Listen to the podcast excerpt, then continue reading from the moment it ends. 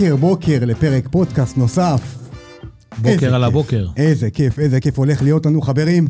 פרק נוסף, היום אנחנו הולכים לדבר על בנייה מתקדמת. יו יו, זביק. אהלן, תומר. וואטסאפ. אחי, מברוק. תודה. עשית פה בנייה מתקדמת, תרתי משמע, אולפן מתקדם לפנתיאון. לגמרי. כל מי שלא היה ושמע, צריך לבוא לראות. לגמרי, וקודם כל להקשיב, להקשיב לפודקאסטים. כי זה, אתם הולכים ללמוד בהרבה, אז בשעה הקרובה כדאי שתפתחו מחברות, קלסרים, מה שאתם רוצים, תתחילו לרשום, המון טיפים.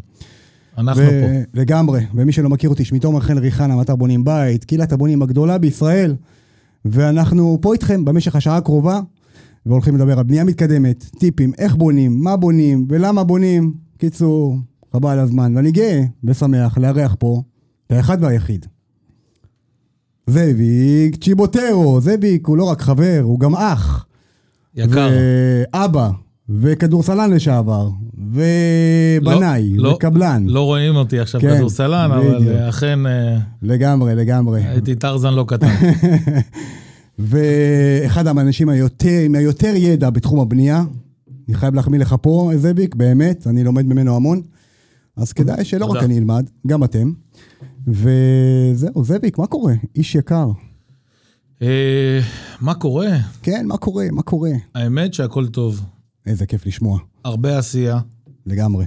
עשייה טובה, מבורכת, אתגרים מדהימים ולא פשוטים, אבל כאחד שחי מהעשייה היומיומית ונהנה לקום בחמש וחצי, יצא לך כמה בקרים לקפוץ איתי בחשיכה בבוקר. לגמרי. מאוד מאוד כיף, מאוד מאוד מאתגר. כן ירבו. לגמרי, והיום אנחנו הולכים לדבר על בנייה מתקדמת, זאת המומחיות שלך, למרות שאתה בונה גם רגיל, אבל אתה מה שנקרא הארדקור של בנייה מתקדמת. אמת. המון המון המון שנים, כמה זמן? הפרויקט הראשון שבנינו זה היה לפני שתים עשרה שנה. קודם כל השם של החברה? י' ג' עוז בנייה מתקדמת בעם. אוקיי. אני נמצא במקום הזה באמת מתוך אמון, אמונה גדולה בטכנולוגיה וביכולת שלה לתת בעצם מענה, מענה איכותי מאוד ל, ל, לדייר, לזה שבונה, מכל הפרמטרים, גם מבחינה בריאות, גם מבחינה טרמית, גם מבחינה אקוסטית. בסוף אתה יודע, אנחנו בונים שנה, חצי שנה, שמונה חודשים, כל אחד והפרויקט שלו, ומי שהולך לגור בבית הזה לאורך הרבה מאוד שנים, זה, זה בעצם הלקוח, ותפקידנו לתת לו בעצם את האיכויות הטובות ביותר היום, שהטכנולוגיה והבנייה יודעת לתת, על מנת שיהנה מזה. אתה זוכר שדיברנו לפני זה, חמש שנים, שש שנים, שנפגשנו, אמרתי לך, תקשיב, הבנייה מתקדמת, זה יהיה שוס בישראל, ובאמת היום כמעט כל בית שאני תמחר בבונים בית, אני עושה תמחורים, כמעט כל בית מבקש ממני התאמה לבנייה מתקדמת, רוצה לראות מה קורה, אז לפני שנצלול פנימה לטיפים וכולי, קודם כל, מה זה בנייה מתקדמת? אנשים מקשיבים, תכננים עכשיו בית, ניגשו לאדריכל, בונים את החלום שלהם, השקעת הנטו הכי גדולה בחיים שלהם, צריכים להבין שהם שמים את הכסף שלהם במקום טוב, מקום איכותי, טכנולוגיה, עולם מתקדם, כבר לא, לא כמו פעם. מה זה בכלל בנייה מתקדמת? תוכל להסביר בהכי פשוט שיש. בהכי פשוט שיש? הכי פשוט. כל מה שלא קונבנציונלי. אוקיי. זאת אומרת, מבחינתי, כל מה שהוא... אאוט מהקונבנציונלי, מהבלוקים, מהבטונים, הוא בהגדרה של בנייה מתקדמת. יש מספר סוגים של טכנולוגיות בנייה, יש גם טכנולוגיות בנייה מעץ, יש טכנולוגיות בנייה מתקדמת מפלדה כבדה, יש מפלדה דקה דופן, יש איי סי אף, מבחינתי שזה גם איזושהי טכנולוגיה של בנייה מתקדמת, ושם בעצם יש היום הרבה מאוד ידע, ולשמחתי הלקוחות... מכירים את זה גם דרך בונים בית וגם דרך כל אינפורמציה כזאת או אחרת שיש שם במדיה, ובוחרים לעצמם את הנתיב הנכון, את, ה, את, ה, את מה שבעצם עונה להם על הצרכים, לקבל את הבית הכי טוב, במחיר הכי טוב ובאיכות הכי גבוהה. ואתה נחשפת מתי לשיטה? פעם ראשונה, אתה המון המון, נכון, המון המון שנים קבלן. אני נחשפתי לשיטת בנייה הזאת לפני... אני חושב שתים עשרה וחצי שנה עשיתי את התוספת בנייה הראשונה וואלה. שלי בגבעתיים. פגשתי חבר יקר, את רונן שלמה, במעלית. אישי יקר, הכניס, הכניס אותי לעולם הזה, היינו שכנים ולא ידענו, והכניס אותי איכשהו לעולם הזה, ומשם התפתחתי לבתים, אפילו לשכונות ולבית ספר, ולהמון בתים פרטיים, עשרות בתים פרטיים שבנינו במהלך השנים. אז, אז, אז בהחלט טכנולוגיות בנייה היום יש הרבה, ויש הרבה גם מחוץ לעולם של הבלוקים והבטונים המסורתיים. ואנחנו בהחלט בקדמת הבמה לתת היום ללקוחות איכויות גבוהות ביותר, עם טכנולוגיה בריאה, איכותית, מכל הפרמטרים. לגמרי, ואם אתם בבונים בית, אתם בטח נחשפים גם ל-איי סי אף וגם לבנייה מתקדמת ולמייטק ולעוד ועוד ועוד ועוד שיטות וטכנולוגיות וטיפים, והיום אנחנו מדברים על בנייה מתקדמת. אני מאוד אוהב את השיטה, השיטה תשעים, המון בתים היום. אמרת בית ספר, אמרת מתנסים, אמרת תוספות בנייה. מה עושה, מה עשה לך את ה... איפה קיבלת את הג'וק הזה שאמרת על עצמך, וואלה, לא, לא בא לי בלוקים, בא לי, בא לי להתקדם? קודם כל, מתוך רצון אמיתי לתת ללקוח איכויות אחרות שונות. אם אנחנו מדברים היום על, על טכנולוגיה בנייה, אז אנחנו יודעים שבכל נושא שיש היום, פלאפונים, מחשבים, לא משנה מה, רכבים, הרכבים היום חשמליים, הרכבים היום היברידים, הפלאפונים היום זה פלאפונים שכבר אנחנו מכירים, כל יומיים מחליפים פלאפון ו- וסוג ואיכויות ודברים כאלה. ובאמת חיפשתי איזשהו משהו אחר, משהו שאני אוכל לבוא ולתת פתרון אחר, פתרון מקצועי אחר, איכותי ו- והרבה יותר טוב ללקוח. מה זה טוב מבחינתי? זה קודם כל אה, כמה שפחות עבודה בשטח. אוקיי? דבר שני, לחשוב על נושא של בידוד. אנחנו מדינה חמה, אנחנו רוצים בעצם ל- ל- לשמר אנרגיה, לתת בידוד גבוה. אה, אנחנו רוצים בתים מדויקים, אנחנו רוצים בתים בגמר גבוה. אני חושב שהיום בטכנולוגיה שאנחנו עובדים בדקי דופן עם אה, מייטק, אה, אנחנו בעיקר... בעיקר נותנים להם את כל הפרמטר הזה. זאת אומרת, אנחנו סוגרים להם מעטפת שלמה, אוקיי. של מבנה איכותי, בריא, טרמי, כל מה שאנחנו בעצם כל הזמן מדברים, ו- ו- ו- ו- ותוצאה מדהימה. אמרת מייטק, אמרת דקי דופן, וואלה, סינית. מה זה? סינית. אז דקי דופן זה בעצם פלדה דקה דופן. אנחנו מדברים על שלד מפדד, שזה פלדה דקה דופן. ככה זה הקיצור של זה, פדד. פדד, נכון. השלד, השלד בעצם הוא בעובי של אחד נקודה עשרים וחמש מילימטר. זה עובי דופן של הפרופיל. היום חברת מייטק יודעת לקחת בעצם תוכנית אדריכלית, לעשות לה מידול לתוכניות הנדסה בפלדה, בפדד, מה שנקרא. זאת אומרת, אני לא חייב מהנדס בפדד. כאילו, אם אני מצליח מתכנן, מתכנן בית רגיל, ובא לי לשנות שיטה. אחד, אם אתה בא מלכתחילה לשיטת הבנייה הזאת, אז היום גם אנחנו יודעים לתת מענה הנדסי כחברה, כחברה וגם מייטק, שהיא חברת הנדסה בעצם, אוקיי. יודעת לתת מענה הנדסי משלב היסודות. שמייטק זה כמו יצרן בלוקים, רק שהוא יצרן... בול. לדע. אוקיי. אבל... אבל הוא גם עושה את התכנון ההנדסי. הוא גם אומרת, חברת הנדסה. בדיוק. כן, יצא, הוא בעצם קונסטרוקטור, שהוא גם מספק לך טכנולוגיית פלדה לתוך המערכת. הבנתי. אוקיי? בגדול, בגדול, זה לקבל תוכנית אדריכלית, לא משנה מה, אתה לא מוגבל, לא בגובה, ולא במפתחים, ולא בסיגמנטים, אם אתה רוצה סיגמנטים עגולים, או סיגמנטים כאלה ואחרים, ובעצם עם התוכנית הזאת, אנחנו מעבירים אותה לתכנון הנדסי. התכנון ההנדסי עובר, עובר בעצם תכנון של מהנדס, שהוא יודע מה התקנים ומה העומסים, ואין שום, אין שום הגדרה אחרת לבית שנבנה בפלדה. זאת אומרת, ההגדרה החוקית של חוק תכנון ובנייה להגדרת העומסים, הוא תקף לכל בית פרטי שאתה הולך לבנות בהגדרה שלו. אוקיי. אוקיי? וזה בעצם עובר לחברה, מייצרים את זה, עושים, עושים בעצם את המידול, גם את המידול של הבית עצמו, אתה מקבל את הבית גם בתלת ממד, וגם ב... ב בתכנון קונסטרוקטיבי, ומשם בעצם יוצאים לתהליך הייצור והבנייה וכל מה שקשור לזה.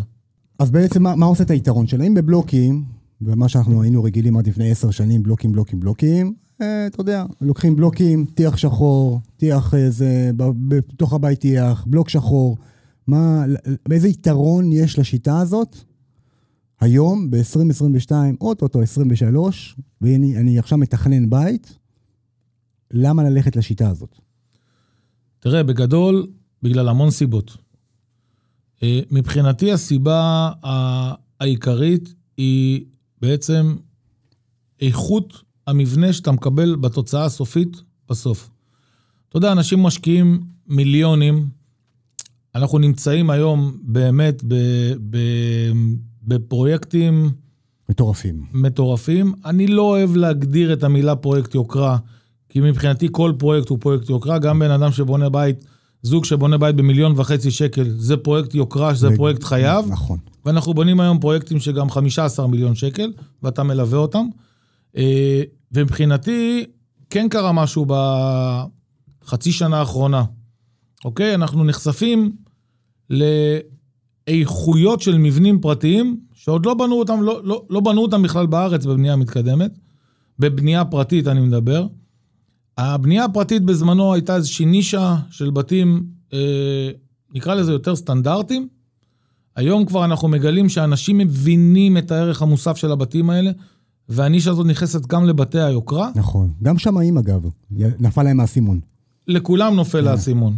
לוקח לנו זמן במדינת ישראל, אה, לצערי הרב שהסימון ייפול, אבל שהוא נופל, אז מבינים שאנחנו שם ביג טיים. אה, ואם אתה שואל אותי, אז בכל, בכל היום סיבה או, או קונספט שאתה הולך לבחון אותו במדד השוואתי, עזוב רגע אם אני יכול לדבר על בנייה מתקדמת, ומחר יבוא לפה, יישב מישהו ו, ויספק לך, ייתן לך הרצאה על בלוקים טובים, הכל טוב, הכל בסדר, הכל עומד בדרישות התקן ואין שום בעיה. השאלה בסוף, מה התוצאה שאתה מקבל בבית? אני חושב שהיום בכל מדד השוואתי שאתה, שאתה מבחינתי או בן אדם אובייקטיבי, יציג בפניי, אני מנצח. אוקיי? השיטה, הטכנולוגיה, לא אני באופן אישי, הטכנולוגיה מנצחת. גם במדדים הטרמיים, גם במדדים האקוסטיים, גם במדדים רמות הגימור, גם במדדי דיוק המבנה, תקן רעידות אדמה. אז בסופו של דבר, אני בא ואומר לך, תומר, תשמע, אתה הולך להשקיע היום שתיים וחצי מיליון שקל לבנות בית. אני נותן לך את זה עם איכות הרבה יותר גבוהה, כמעט בכל הפרמטרים. למה לא לבנות את זה? למה לא לבנות את זה בטכנולוגיה הזאת? ואני באמת אומר לך, כאחד שנמצא המון המון שנים בשוק, מסתובב הרבה מאוד, בהרבה מקומות, גם מרצה וגם מה שנקרא, באמת מרצה לאנשים מתוך אמונה אמיתית, שככה צריך לבנות היום. מרגיש, מרגיש שהטכנולוגיה הזאת תופסת תאוצה הרבה יותר ממה שהייתה בעבר, אנשים מבינים את האיכויות שלה, ו... ונמצאת היום בפרויקטים, במגה פרויקטים בבנייה פרטית, שזה פשוט uh, תענוג לראות. אפשר לבנות קומות עם הדבר הזה? אפשר לבנות שש קומות. עד אני, שש קומות. אני בניתי בבית שמש שלוש קומות. וואלה. כן, בית פרטי, כאילו מבנים פרטיים. אה, אין שום בעיה, גם בזיכרון דרך אגב בנינו אה, שלוש קומות אה, בבית פרטי. אין שום בעיה לבנות איתה היום קומות. אה... עדיין לא, אנחנו מחפשים את היזם שיבוא ויבקש לבנות בניין, אבל גם שש קומות אנחנו יודעים היום לתת מענה, אנחנו נותנים מעטפת של גרעין מדרגול וגרעין של פיר מעלית מפלדה כבדה, ומחברים אותו לתוך המערכת הזאת, וזה עומד בכל הדרישות ובכל התקנים. כמו שלקח לזה זמן להגיע לבנייה הפרטית, אני מניח שזה יגיע מתישהו גם לבנייה, לבנייה הרוויה, בקונספט כזה או אחר, ובהחלט גם שמה אנשים יגלו ויבינו את היתרונות של הטכנולוגיה. ביום שהבניין הראשון יקום, אין לי ספק שיקומו אחריו כמו גרעינים. שמרנות, פה אנחנו בישראל מאוד שמרנים, ואתה כחברה, אתה נותן אגב את כל השירותים, גם שירותי תכנון. אם עכשיו אנשים מקשיבים ויוצאים לדרך של תכנון, אתה כחברה נותן גם שירותי תכנון, או שאני כרגע מתחיל עם אדריכל, ופונה אליך בשלב תוכניות הבאה? קודם כל, קודם כל, אני ברמה אישית קונסטרוקטור, אני לא יושב על מסכת התכנון, אבל אני קונסטרוקטור, ו- ויודע לתת uh, גם את ה- גם את הפסיליטי הזה. Uh, זה נורא תלוי מתי אנשים מגיעים. זאת אומרת, אם אנשים, uh, אני יכול להגיד לך שיש לי מחר פגישה עם מישהו, שהוא ביקש בעצם, הוא מחפש מישהו שיעשה לו את כל התהליך, כולל הרישוי, כולל הכל. אני לא מחזיק אדריכל אצלי במשרד, אבל אני עובד עם מספר אדריכלים אה, מוכרים ש, שעובדים בתחום הזה, וכן, יש חשיבות לדעת ולעבוד עם מדריכן נכון בעולם הזה, על מנת שידע לתכנן את כל הבית בצורה נכונה, בשביל שהלקוח קצה בעצם ירוויח את הערך המוסף שכל הזמן אנחנו מדברים עליו. מה הכוונה? אדריכל היום, אדריכל ירוק, אדריכל מתקדם, הוא לא רק מתכנן בית, הוא גם מתכנן אור, והוא גם מתכנן כיוון רוח, והוא גם מתכנן הצללות. כל הדברים האלה בסופו של דבר באים לידי ביטוי, ללקוח קצה. אבל לא כל אדריכל אמור להבין את הדברים האלה? גם בבנייה קונבנציונלית, גם ב-איי סי אף, הרי זה, אתה יודע, זה נכנס לחיינו, הבנייה הירוקה, כי גם איי סי אף היא סוג של בנייה ירוקה. אז אני, אולי זו הציפייה שלי, אולי אני קצת, אה, אתה יודע, אולי אדריכלים שהם נמצאים בתחום מייטק, בנייה מתקדמת, יותר מכוונים לנושא, אבל... תראה, זה אחד הדברים, אחד המושגים שאני נפגש איתם המון ביום יום, בעיקר עם קהילה של בונים, גם פרטיים וגם, וגם בעלי מקצוע, זה המילה בנייה ירוקה. הבנייה ירוקה זה...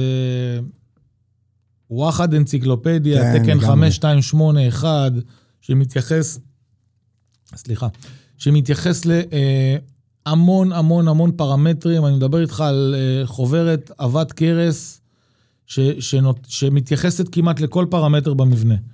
המילה בנייה ירוקה זה מילה מוכרת, האנשים מאוד מאוד אוהבים להשתמש בה. אוקיי. בתכלס, במבחן המציאות, לא כולם, לא כולם עובדים לפי זה, לא כולם מתכננים לפי זה, ואתה יודע, אתה אומר משפט נכון, כאילו תכלס, מה, אדריכל לא צריך לדעת, כאילו מה זה משנה עכשיו, אם אני באיזה שיטה אני בונה. בדיוק. אדריכל צריך לדעת, אה, לתת אפיון נכון לאלומיניום, לתת אה, כיוונים והצללות, שמש, חום, כל מיני דברים כאלה, בידוד טרמי, מסה טרמית, כל, ה, כל הפרמטרים האלה, בידוד אקוסטי, אה, לצערי לא.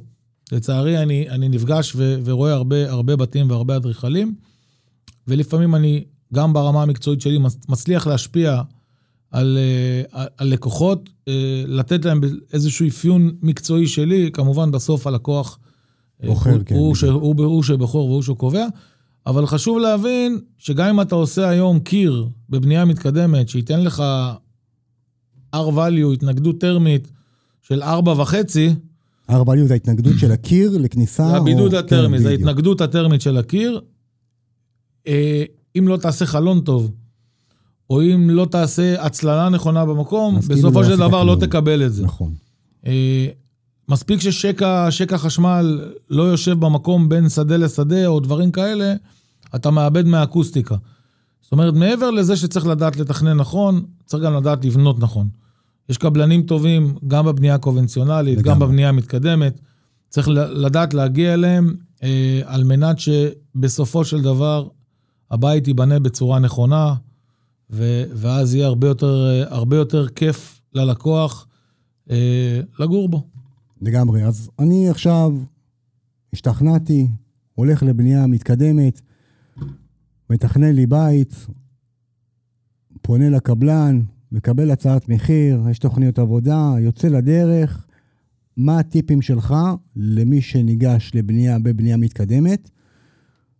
הטיפים שלך מה כן לעשות ומה לא לעשות. זאת אומרת, חשוב, וקודם כל להסביר שקודם כל ביסוס ומרתף זה אותו דבר לחלוטין, נכון? כאילו אין, אין שוני. לחלוטין אותו דבר, יכול להיות שמספר הביסוסים תלוי נורא איזה, איזה סוג של ביסוס, אבל יכול להיות שמספר הביסוסים ביסוס טיפה... ביסוס ובעצם הרגליים שמחזיקות את הבית. בדיוק, אז כן. זה קודם כל תלוי לפי דוח קרקע, ברור. וזה מתייחס בעיקר לעניין הזה, לפני שבכלל מגלים איזה, איזה, איזה שיטת בנייה הולכים לעשות. מרתף כמובן קונבנציונלי, רצפה קונבנציונלית, ממד, אם הוא לא במרתף, הוא למעלה קונבנציונלי. ואז הכל משתנה. ואז הכל משתנה. אז חשוב לי לדעת מה, מה כן לעשות ומה לא לעשות. זאת אומרת, מה הניסיון שלך, ויש לך ים ניסיון, לצמצם להם את הטעויות, גם בשיטת בנייה הזאת. אני יכול להגיד לך שסיימנו עכשיו בית, והיה לא פשוט. למה? כי דברים לא היו סגורים. אוקיי. אה, לצערי הרב, אני נתקל בזה המון. אבל זה נכון גם בבנייה רגילה. לא נכון. אוקיי, תסביר. אני אסביר. אנחנו יוצאים למידול של הבית באופן מלא. זאת אומרת שאנחנו רוצים לדעת איכן יעברו צינורות האינסטלציה, לדעת שתוכנית החשמל גמורה, לדעת שמערכות המיזוג גמורות, לדעת שאנחנו יודעים איזה פרופילי אלומינים יהיו ואיפה יהיה כמה ולמה. אחד, אחד הדברים שאופייניים מאוד לצערי, זה שלא, תוכניות לא סגורות. לא סגור בדיוק איזה מטבח יהיה, ואם יהיה, יהיה ארונות עליונים או לא יהיה ארונות עליונים. מי כמוני יודע, כן, לגמרי. לא סגור בדיוק על גובה הדלת, הוא מציין שתיים ארבעים, אבל בסוף הוא שתיים עשר. הדברים האלה... התפרים האלה בעצם. התפרים האלה, אי סיומות האלה okay. בתכנון, זה אחד הדברים שבבנייה מתקדמת היא פחות צלחנית. עכשיו, מה זה פחות צלחנית? למה צריך להגיע לסיטואציה? תן לי דוגמה נגיד של סיטואציה בבנייה קונבנציונלית שהיא קלה לתיקון, ובבנייה מתקדמת שהיא פחות צלחנית. העברת צינור אוויר בתוך קיר. אוקיי. אוקיי? יש קיר עשר, יש קיר עשרים, אנחנו רוצים לדעת איפה הצינור עובר. אנחנו לא רוצים להגיע לסיטואציה. מה שאני בא להגיד בעצם, זה שכל היופי של הבנייה הזאת, היא...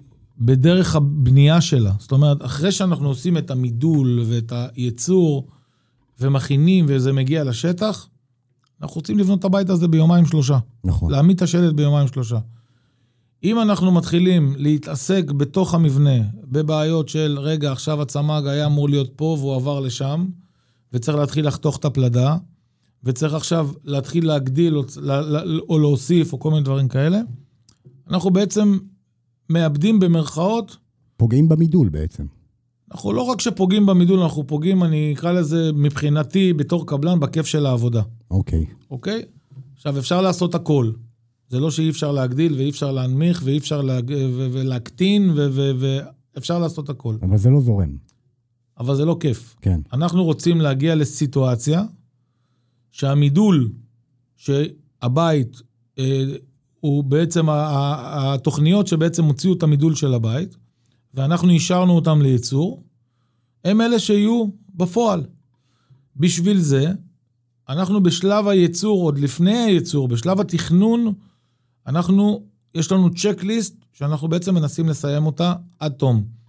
זה נורא חשוב, איך עובר המערכות של המזגן, איזה תעלות יש למזגן, אה, לא בכל מקום אפשר לפתוח, אי אפשר להוריד עמודים או דברים כאלה בתהליך הבנייה, ואם יש צורך בכך, אז זה כבר מצריך הערכות אחרת, ובסופו של דבר, אנחנו רוצים להגיע לסיטואציה שכל התכנון של הבית, כולל כל המערכות שלו, סגורות.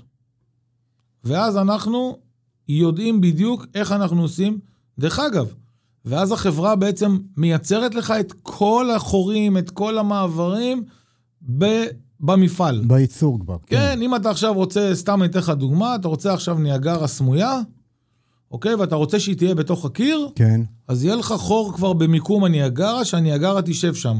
ואם אנחנו רוצים להעביר עכשיו איזשהו צמג אה, שעולה, שעולה בקיר ליד מיקום מסוים, אז אנחנו יודעים ששם יש סימון של צמג, ושם לא, יהיו, לא יפריעו לנו קונסטרוקציות, אוקיי? כל הדברים האלה, זה בדיוק היופי בעבודה. העבודה היא מאוד מאוד קשה בזמן התכנון, צריכים לרדת לפרטי פרטים, ולרדת ל- ל- לכל הדברים הקטנים, על מנת שבסוף המבנה הזה יגיע בסגמנטים מוכנים, יגיע הביתה, יגיע להרכבה, ומה שנקרא... אז למה השינויים האלה קורים? כי אנשים מה? לא היו סגורים לפני, שינו תוך כדי, מה, מה קרה? לא קרה כלום. לא, לא. זה הכל פתיר, אבל אתה יודע. זה מנטליות. אוקיי. זה בעיקר, זה בעיקר דרך עבודה. אני חווה הרבה אדריכלים שהם מכבי שריפות. אוקיי, מה זה מכבי שריפות? אחי, התוכנית של הקומת קרקע מוכנה, התוכנית של הקומה השנייה עוד שבועיים. למה? בדיוק. למה? כי אפשר. וכשזה, שזה בבנייה מתקדמת, זה קצת פחות סלחני. זאת אומרת, הבנייה הזאת, שבעיניי זה יתרון, זה לא חיסרון, היא מצריכה ממך, מהלקוח, מהאדריכל, מהמעצבת, לא משנה ממי, היא מצריכה ממך לסיים את התכנון פיקס, להביא לי סט תוכניות גמור, שיש בו את כל הפרמטרים ואת כל הדברים. ואז גם אם יש בתהליך הבנייה איזשהו שינוי, או, או לא משנה מה, זה כבר דברים מינוריים. קטנים. אז הטיפ שלך בעצם לבונים זה, תנשמו, תמתינו, תסגרו את התוכניות הרמטית, עדיף להמתין עוד חודש, מאשר לצאת לא סגור. אתה יודע, אחד, אחד הדברים המצחיקים אצלנו, נו. זה שאני פוגש לקוחות, שחיכו ליתר בנייה שנתיים. אבל ברגע שקיבלו את היתר... אבל ברגע שקיבלו את היתר... נגמר הסיפור. אחי, תתחיל מחר. כן. אני אומר לו, רגע, אין לך תוכניות. לא משנה, יש תוכנית יסודות, תתחיל מחר. זה בדיוק, זה בול העניין, אוקיי? לא מחכים, כאילו חיכ... אני, אני אומר לו, חיכיתם שנתיים. בואו נעשה את זה כמו שצריך. אני, אני, לא, אני רוצה להתחיל לא פחות מהם, מהלקוחות. אבל בסוף, הדברים האלה, זה מצטבר לחריגים, זה מצטבר לעלויות, זה מצטבר לתקלות של כולם. וכסף שהולך לאיבוד, ולא רק כסף, גם זמן. כאילו, זמן שווה כסף. חד משמעית. ו, ו... חבר'ה, תהיו סבלניים, עוד טיפה זמן, בונים את פרויקט חייכם. לגמרי. זה לא איזשהו פרויקט זמני, וזה לא איזשהו פרויקט קטן. ושווה לרדת עם התוכניות לרזולוציה. יתרה מכך, אני פוגש לקוחות שקבלנים את המחירים להם לפי גרמושקה. אוקיי? ו... אני אומר להם, אוף. אני, אני אומר להם, חבר'ה, אני מתנצל. לא, מתמח, לא יכול לתמחר. אני לא רוצה לקחת סיכון, גם... וגם לא רוצה לקחת שלייקס. רוצה לתמחר לכם את מה שצריך, ואנשים לא מבינים. וגם אין שום ערך לבונה, לגשת לקבלן או לחברת בנייה בשלב גרמושקה, כי מה זה ייתן לו? אבל כלום. תראה, הבונה, הבונה לא תמיד יודע. אז אנחנו פה כדי להסביר. הבונה רוצה מספר, הוא עומד לקבל איזושהי אינפורמציה. שיבוא לתקציב בשלב סקיצות. מעולה. אני יכול להגיד על פרויקט שאנחנו עושים עכשיו בקיסריה, שהיה תוכניות, והיה דוח קרקע, והיה הכל, וזה מגה פרויקט, שלוש מאות כלונסאות בערך, שתבינו שבבית פרטי רגיל יש בערך ארבעים חמישים, שלוש מאות כלונסאות, וכל הכלונסאות עברו מקידוח יבש לבין טונייד. בשלוף חמש מאות אלף שקל הבדל. אוקיי? לכן, עכשיו שם היינו מסודרים, והיה דוח קרקע, והיה הכל, פשוט בגלל חתך הקרקע, ומה שנקללנו שם באמצע. אבל אנשים צריכים להבין, פה זה חמש מאות אלף, גם בשביל בונה בבית גם פרטי. גם חמישים אלף בדיוק. זה כסף. חמישים אלף זה כבר פגיעה נכון, בכיס נכון, משמעותית. נכון. עוד לא התחלת לבנות, כן? מה גם, עזוב את זה, אני מדבר גם על, עליך כחברת בנייה, אין לך מה לעשות עם הבונה, בשלב גרמושקה, אז זרקת לו מספר, נו סוואט. לא. אין לך שום, הבונה לא מקבל ערך, כי הוא קיבל סתם מספר, סתם מספר, כי אתה לא תתאמץ. ממש. וה, אני, ואתה כקבלן. דרך אגב, גם, גם אם אני אתאמץ, גרמושקה, גם הוא לא נכון. גרמושקה, אין, אין, אין ברזל, אין, אין לי יסודות, אין כלום. אין לי יסודות, ואין לי חשמל, נכון. ואין לי אלומיניום. נכון. ואין לי מפרטים. אני אומר ללקוח, תשמע, היום גרם מדרגות של בית פרטי, שזה לפעמים אישיו מטורף אדריכלי, יכול להיות ארבעים אלף שקל, וגם יכול להיות מאה וחמישים ו-מאתיים אלף שקל. אני חייב פרטים. עכשיו, מה קורה? נתת לו מחיר, הביא לך תוכניות, פתאום המחיר יותר גבוה ב-עשרים אחוז, הוא כבר, אתה כבר בבעיה. בדיוק. אתה כבר כאילו בסטטוס של, רגע, רגע, מה זה, מה זה עשרים אחוז? עוד שלוש מאות, מאיפה יהיו ה-שלוש מאות אלף? עכשיו, הוא לא זוכר שכתבת לו בהערכה הראשונה, הערכת מחיר לא מחייבת בצורה מאוד ברורה, באדום בוהה כזה, כדי ש, אתה יודע, כדי, עכשיו, אתה אומר, רגע, מה אני עושה? אני מצד אחד, אני לא נותן לו הצעה, אני לא רוצה לאבד את הלקוח. הלקוח קרא לי לפגישה, היינו אנשים רציניים, באמת, חבר'ה. כן, לגמרי.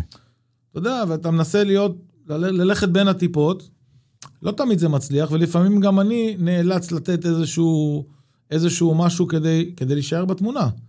אבל בסוף זה לא עובד. מבחן המציאות, מבחן המציאות הוא תוכניות עבודה, מפרטי עבודה, כמו שצריך, ברמה הכי הכי מפורטת, ואז אין תקלות לבטלים. ואז לגשת לקבלנים, ולגבי תקציב, תקשו, בשלב סקיצות, תהיו מילובים תקציבית, לא מתחילים ככה באיזה. חייב. אז זה לא לעשות, לא לגשת לקבלנים בשלב גרמושקה, אתה יודע מה, גם ראיתי כאלה שניגשים בשלב סקיצות, אבל עזוב.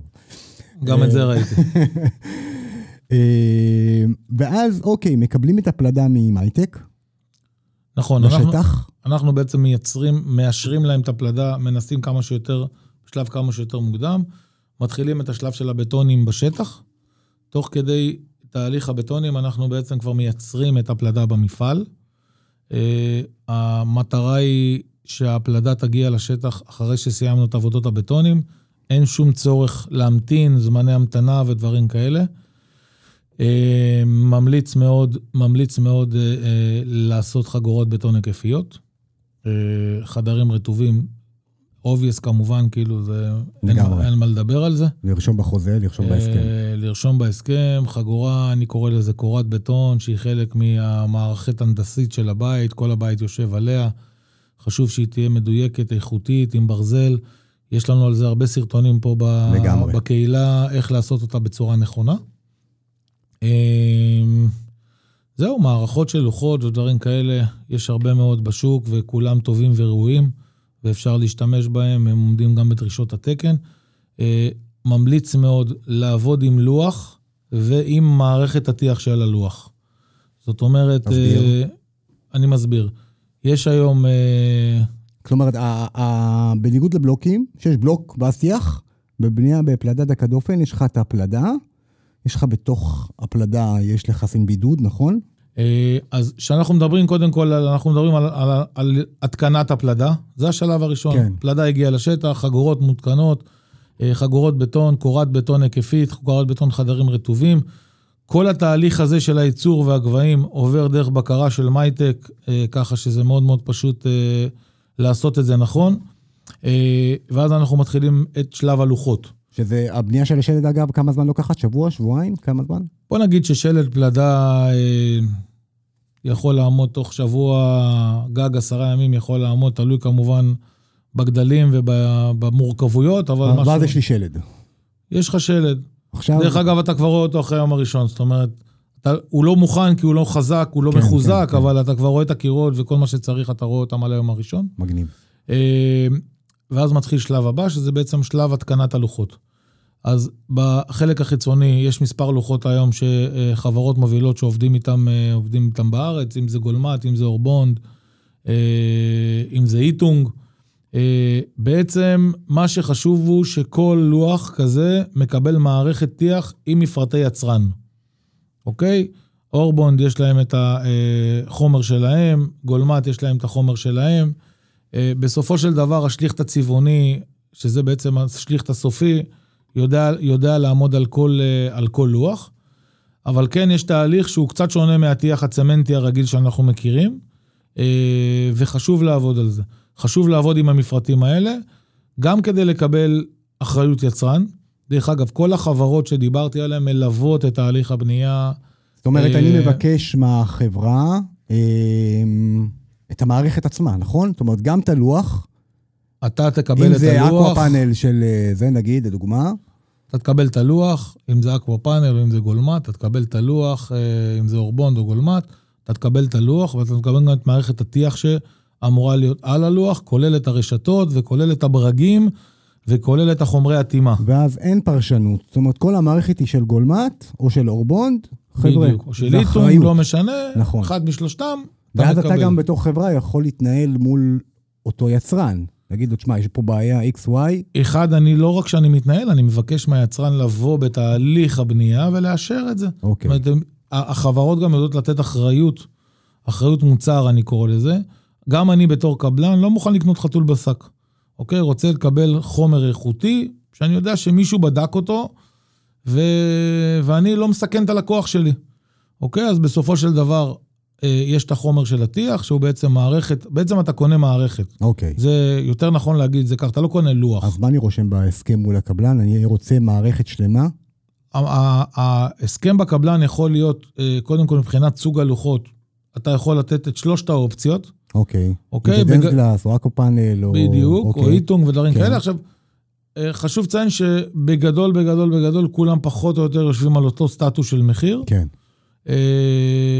ואתה כותב שהתיח יבוצע על פי הוראות יצרן, לפי הלוח שנבחר.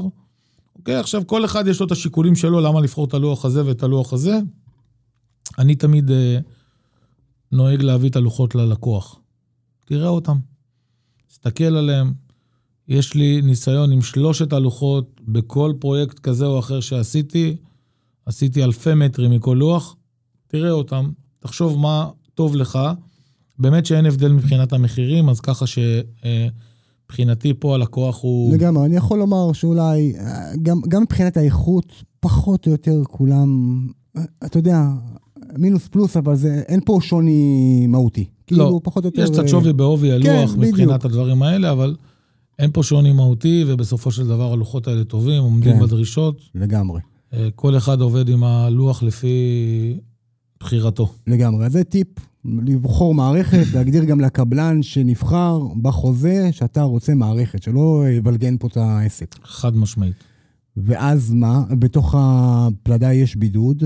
בתוך הפלדה יש בידוד, עובדים בדרך כלל okay. עם צמר, צמר זכוכית, עשרים וארבע קילו למטר קוב, אנחנו מאוד ממליצים לעבוד על בידוד נפחי, רוחב הקיר של מייטק הוא חמישה עשר סנטימטר, ואנחנו ממליצים למלא את כל חלל הקיר בבידוד הזה, לא להשאיר חללים, יש משמעות לנפח של הבידוד, הבידוד עובד באופן בידוד טרמי, באופן ליניארי, ככל שתעבוד עם נפח יותר גבוה, תקבל בידוד יותר גבוה באופן יחסי. בידוד אקוסטי וטרמי? בידוד אקוסטי וטרמי, מה שאנחנו עובדים, אנחנו עובדים בדרך כלל עם, עם, עם צמר זכוכית בחוץ, עם צמר זכוכית או שתים עשרה או עשרים וארבע. שתים עשרה ובפ... קילו. שתים עשרה קילו למטר קוב, זה אוקיי. נקרא, זה, זה המושג. העובי זה לא משנה, כי בסופו של דבר אתה צריך להגיע ל-חמישה עשר סנטימטר. אז הוא מגיע בעובי של שני צול, חמישה סנטים, הוא מגיע בעובי של שלושה צול, שבע וחצי סנטים, תלוי מה יש במלאי, ולפי זה אתה בעצם ממלא את חלל הקיר. אין לזה משמעות כרגע, אם תעשה את זה בשתי שכבות של שבע וחצי, או, או כמה שכבות של, שלוש שכבות של שני צול. זה אותו, בסופו של דבר זה אותו דבר. חשוב שהקיר יהיה מלא ו, ונפחי. לגבי אלומיניום, אמרת חמישה עשר סנטימטר, אבל יכול להיות שהחלון שלי מצריך עשרים וחמישה סנטימטר, קיר. בחלק מהמקומות, בגלל נושא של וטרין או דברים כאלה, אז פשוט עושים קיר כפול, כמו בבנייה קונבנציונלית. אוקיי, מעבים אותו בעצם. כן, גם בבנייה קונבנציונלית, קיר שויטרינה יופיע לך באדריכלות שלושים וחמישה סנטימטר, ולא עשרים ושתיים כמו שאר הקירות. אז אין בעיה עם אלומיניום. לא, אין בעיה, וזה בדיוק חלק מהתכנון המקדים שאנחנו מדברים עליו. לגמרי. שנדע שיש שם קיר שלושים וחמישה סנטימטר. זה נכון גם קונבנציונלי. ברור, ברור, חד משמעית. אז זה בדרך, דרך אגב, שמה בדרך אין נפילות, זה מופיע כבר בתוכניות מהרגע הראשון, כי כן, כן מתייחסים לנושא הזה של הוויטרינות ולגבהים, וככל שהוויטרינה יותר גבוהה, אז הגלגל של הטריס יותר גבוה, יש שם פתרונות של טריסי רפרפות, או טריסים פנימיים בתוך הזרוכיות, יש כל מיני היום, גם הטכנולוגיה של אלומיניום, מאוד מאוד מאוד מאוד טובה ואיכותית, ויודעת להתאים את עצמה. חשמל אינסטלציה רגיל? רגיל. רגיל כן, קצת שונה. מה זה רגיל? צינורות, חוטים, רגיל. יש פה עניין של דרך קיבוע של המערכות. דרך הקיבוע של המערכות הם, הם קצת בצורה שונה. פה אין חציבות. אז יש עבודה במקביל יותר. גם עבודה במקביל, גם עבודה הרבה יותר נקייה, פחות מלכלכת, אין פה עניין של חציבות וטיח ותיקונים ודברים כאלה. בעצם אנחנו סוגרים את הלוח במחיצות פנים, סוגרים אותו מצד אחד, במעטפת החיצונית סוגרים את הלוח החיצוני, ואז אפשר להתחיל לעבוד עם כל מה שקשור לתשתיות, אינסטלציה חשמל. מקבעים את האלמנטים בקיבועים ממתכת, יש קיבועים יהודיים לקיבוע של צנרת, okay. אינטרפוצים וכל מה שצריך וכל מה שצריך לקבע מבחינת המערכות. גם את זה יש לנו סרטונים על זה בקהילה. חשוב מאוד לעשות הקצפה של פוליאריטן במעברי צנרת, כל מיני דברים כאלה. כי יש את הרעידות ואת ה... רעידות ושלא יהיה רעשים. הבנתי. עכשיו יש לנו בדיוק בית שאנחנו... כנראה שכחנו לשים שם איזושהי הקצפה, ויש איזה תיק כזה מעצבן שאנחנו צריכים לטפל בו. אבל גם הטיפול הוא קל. כי... בדיוק, אז אני בכוונה מעלה, כן, אני אוקיי. בכוונה מעלה את זה, כי חבר'ה לא להתרגש, גם, גם, גם אם יש תקלה כזאת או אחרת, התפעול של המערכת הזאת היא נורא פשוטה, יש קיר גבס, פותחים אותו, מגיעים לאזור, בודקים מה צריך, מטפלים, סוגרים, ובזה נגמר הסיפור. קצת אבק אחרי שמשפשפים את השפחתל, ובזה זה נגמר. לא ראינו, לא שמענו. בבנייה רגילה יש לי תקרות, בטון, עשרים וחמישה סנטימטר, גג, עשרים וחמישה סנטימטר, ברזל. מה קורה בבנייה המתקדמת? בבנייה המתקדמת יש לך... זה, החתכים הם די דומים, רק זה לא, אנחנו לא מדברים על בטון. גם שם בעצם יש פלדה של מייטק בעובי של, ברוחב של עשרים סנטימטר, שעליה יוצקים בטון של שישה שבעה סנטימטר בטון. הבטון מעבר לעניין האקוסטי שלו, אין לו שום מקדם הנדסי, מה שמחזיק את התקרה על גבי פחים, פחים, פחים מקופפים של פחי סקורית של מינימום אפס נקודה שמונה עם רשת ברזל עליה, מה שבעצם מחזיק את התקרה זה הפרופילים של מייטק, ועל גבי הבטון הזה עושים את כל שאר המערכות של הריצוף, סומסום, חימום תת-רצפתי, וכל מיני, כל מיני בעצם לפי המפרטים והגמרים שצריך. אותו דבר זה בגג העליון, שעל הגג העליון מצטרף עוד הקצפת פולריטן ובית קל וכל מה ש... והאיתום הוא רגיל, כאילו אין פה שוני. האיתום הוא רגיל לחלוטין. לגבי נגיד שיפוצים, תוספות, לעגן דברים על הקירות, אנשים שואלים, בבנייה מתקדמת. סיפור... אתה בטח אוכל את זה בחמש עשרה שנה. סיפור מלפני חודשיים, הגיע לנו איזשהו מתקין לבית שבנינו בתלמונד, מתקין שהגיע דרך הלקוחה, ארון מקלחת. כבד. עץ מלא. אוקיי, וואה. עץ מלא, וואלה אחי, ארון. אוקיי. ארון, ארון, משהו מפלצתי, גם גדול כזה, איזה שני מטר אורך. ג'מבויים ועניינים. ג'מבויים וזה, מגיע, מגיע מתקין, והלקוחה מתקשרת ואומרת, זביק. זביק, הוא לא מוכן להתקין. וואלה. כן. אמרתי לה, תני לי אותו. נתנה לי אותו, דיברנו. הוא אומר, תשמע אחי, זה קיר גבס. לא מתקין על קירות גבס. אמרתי לו, למה אתה לא מתקין על קירות גבס? אומר לי, זה ייפול. אמרתי לו, אתה לא מתקין, או אתה לא יודע להתקין? אמר לי, אחי, דבר עם הבעל הבית שלי. קשרתי לבעל הבית שלו, אמרתי לו, תשמע, אתה מכיר היום, אני לא מדבר בכלל על, אני בכלל לא מדבר על ה... על האופציה להתאפס לתוך הפלדה, כן. שתבין, אני בכלל לא שמה. אמרתי לו, אתה, מביא, אתה מכיר היום את הטכנולוגיה של הגבס? הוא אומר לי, כן אחי, אנחנו לא מתקינים, אנחנו עושים כל מיני אה, הכנות מיוחדות. עכשיו, כשאני מדבר איתך על ארון, באמת לא קל, צף, צף, זאת אומרת, אין לו רגליים לרצפה. אוקיי. אה, ואז אמרתי לו, אוקיי, בסדר, אנחנו, אנחנו נמצא פתרון. ולשמחתי, הוא הביא יום למחרת מתקין אחר, שהוא קצת מבין ומכיר מערכות תלייה מתקדמות, והוא תלה לתארון ב-שבע עשרה דקות, עם דיבלים מיוחדים שמותאמים לקיר גבס, וזה הזמן לספר שיש שם דיבלים שיודעים להחזיק גם ארבעים וחמישים קילו לדיבל, ללא שום עיגון לפלדה. מטורף. אוקיי? זאת אומרת שאם עכשיו תיקח על ארון של, אני זוכר מה, בשלוף אולי זה ארון של איזה שני מטר, שתיים עשרים, אם תיקח על ארון של שתיים עשרים, ומספיק שתאגן אותו בשישה דיבלים, זאת אומרת שתיים בקצה, שתיים בקטה ושתיים באמצע. בהנחה שכל דיבל יודע להחזיק ארבעים קילו, אז אתם מדברים על מאתיים קילו, אני יכול לשבת על הארון הזה, ואני לא במשקל של תומר. אז, אז, טוב, זה לא קשה. אז זה לא קשה, אבל... ו, ו, ולכן אני אומר, כל המערכות האלה, זה באמת טכנולוגיה מתקדמת, גם בשיטת הבנייה. הם פשוט לא מכירים. פחות הכירות בגלל השאלות האלה. וזה הקטע. עכשיו, כן. מי שלא מכיר, אומר לא. הוא לא אומר, אני לא יודע, מבושה. כן. אומר לא. עכשיו, אתה יודע, אנחנו נתקלים בהרבה מאוד, גם בעלי מקצוע דרך אגב, שלא מכירים את הטכנולוגיה, ולא יודעים איך להתמודד איתה. לא נתקלו בה. אז כן. אומרים, זה לא טוב. כן. אני אומר לו, למה זה לא טוב? אתה גר בבית כזה, אתה נושם, חיית בבית. אומר לי, לא אחי, זה לא אתה, זה מתקלקל.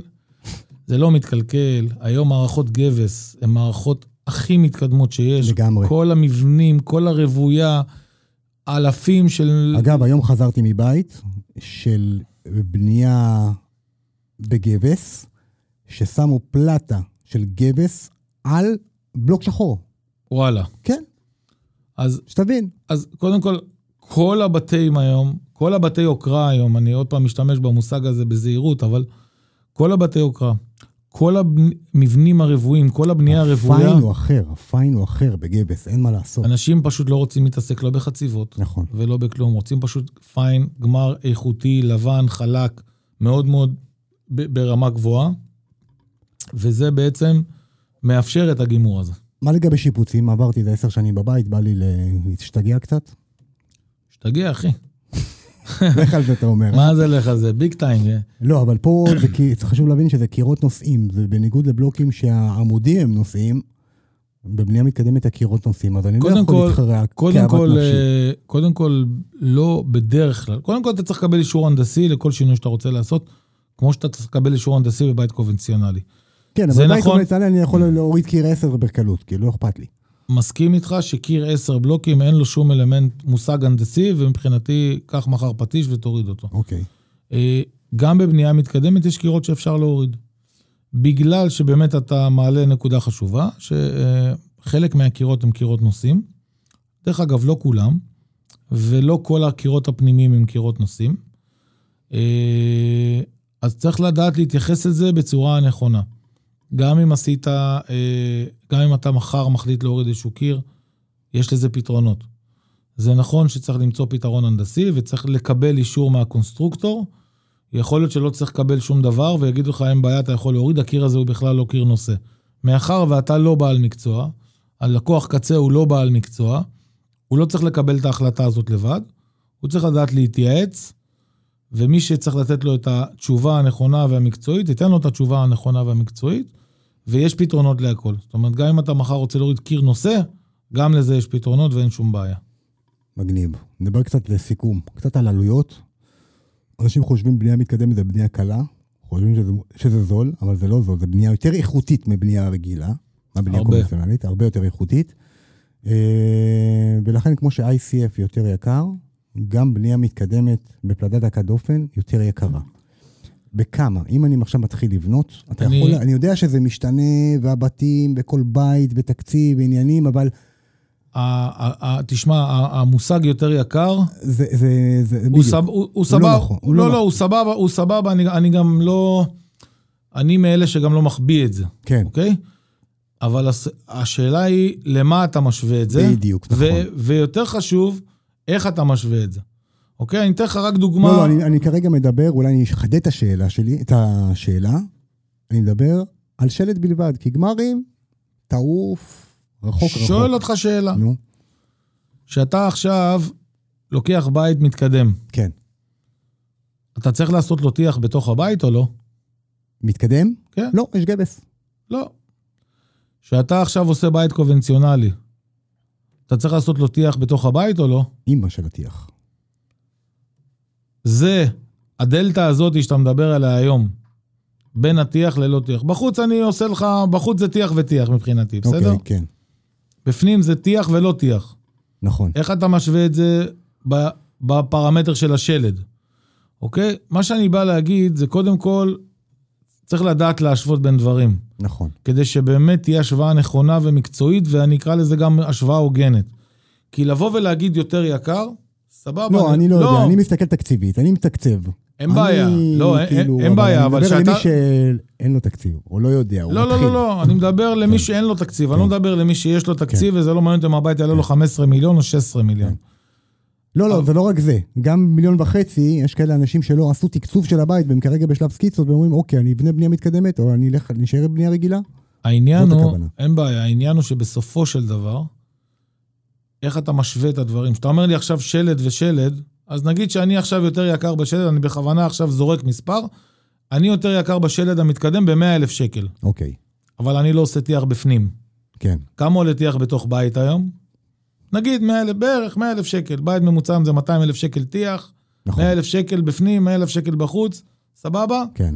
איך אתה לוקח את המאה? אז אני בעצם ברייק איבן, אני לא יותר יקר. אז המושג הזה כל הזמן שמשתמשים בו שהוא יותר יקר, הוא קצת, כן. הוא קצת מתעתע. נכון, מתעתע. עכשיו תראה, שבאים אליי, אז אני גם יודע לדבר, אני גם יודע לדבר ללקוח ולהסביר לו, מה זה יותר יקר ומה זה יותר זול, ואתה יודע מה? אני גם יודע להגיד לו, תקשיב, שלם, אתה משלם קצת יותר יקר, ואתה מקבל איכות אחרת. שווה לך, או לא שווה לך, ובדיוק מה שאתה אומר זה באמת... אבל לא שואלים אותך כמה? אין לי בעיה לשלם יותר. קודם כל שואלים אותי כמה, ובית אני לא מתבייש להגיד. אני יושב עם הלקוחות שלי, אני פתוח איתם. אני לא... נכון. אין פה עיגולי פינות, ואין פה משהו מתחת השולחן. מפרט מסודר, נכון, לגמרי. מפרט מסודר. ואני אומר, תשמע, עכשיו הבית הזה יותר יקר לך בשלד, ב-מאה וחמישים אלף שקל, אוקיי? תקזז את התיח מהצד השני, מינוס מאה. אני יותר יקר ב-חמישים אלף שקל. שווה לך להשקיע חמישים אלף שקל ולקבל בית יותר טוב, יותר איכותי, יותר בריא. וואלה, אני לא מכיר הרבה אנשים שהולכים להשקיע... אתה ב... מדבר על שניים שלושה אחוז לבית שלם. כן, כן משהו, משהו כזה. משהו כזה. כן. זה, זה פחות או יותר המספרים והפרמטרים. אין פה משחקים. אני אגיד לך גם יותר מזה. בסופו של דבר, אם זה היה אחרת, תומר, לא היינו בונים. לגמרי. אנשים לא מוכנים, לא רק מבינים, לא מוכנים עכשיו להשקיע עוד שלוש מאות אלף שקל בשביל העיניים היפות של זביק צ'יבוטרו, זה לא מעניין. בסופו של דבר אנשים מבינים שאיכות עולה כסף, ודרך אגב, גם בבנייה, גם בבנייה קונבנציונלית, קח בלוק, בלוק דור שלוש, או בלוק צמנטי, קח תיח טרמי לכל הבית מבחוץ, וקח תיח רגיל. אז קח עוד דור שלוש עם הדלטה של בלוק צמנטי, קח תיח צמנטי על תיח טרמי. איכות עולה כסף. והנה, והנה כבר אנחנו בדלטה שהיא כמעט שווה, היא כבר לא, היא כבר לא, היא כבר לא, ואני, הפרמטרים של האיכות של הבלוק דור שלוש, היא לא מגיעה לפרמטרים של הבנייה המתקדמת מבחינת המדדים. עזוב רגע, טוב, כן, נכון, ברור. חזק וזה. אז, אז בסופו של דבר, אם אתה יודע לבוא ללקוח ולתת לו השוואה אמיתית, מקצועית, הרי אנחנו לא, אנחנו לא מחרטטים אף אחד, אנחנו גם לא מתכוונים לעשות את זה, אנחנו מתכוונים לתת ידע מקצועי, ישר והגון ללקוח, שבסוף הלקוח יבחר את הבחירה הנכונה אליו. וזה בסדר גמור, גם הוא יבוא ויגיד מחר, זביק, על הכיפק, אני בונה בנייה קונבנציונלית. קרה לי לא, לא מעט, הכל בסדר.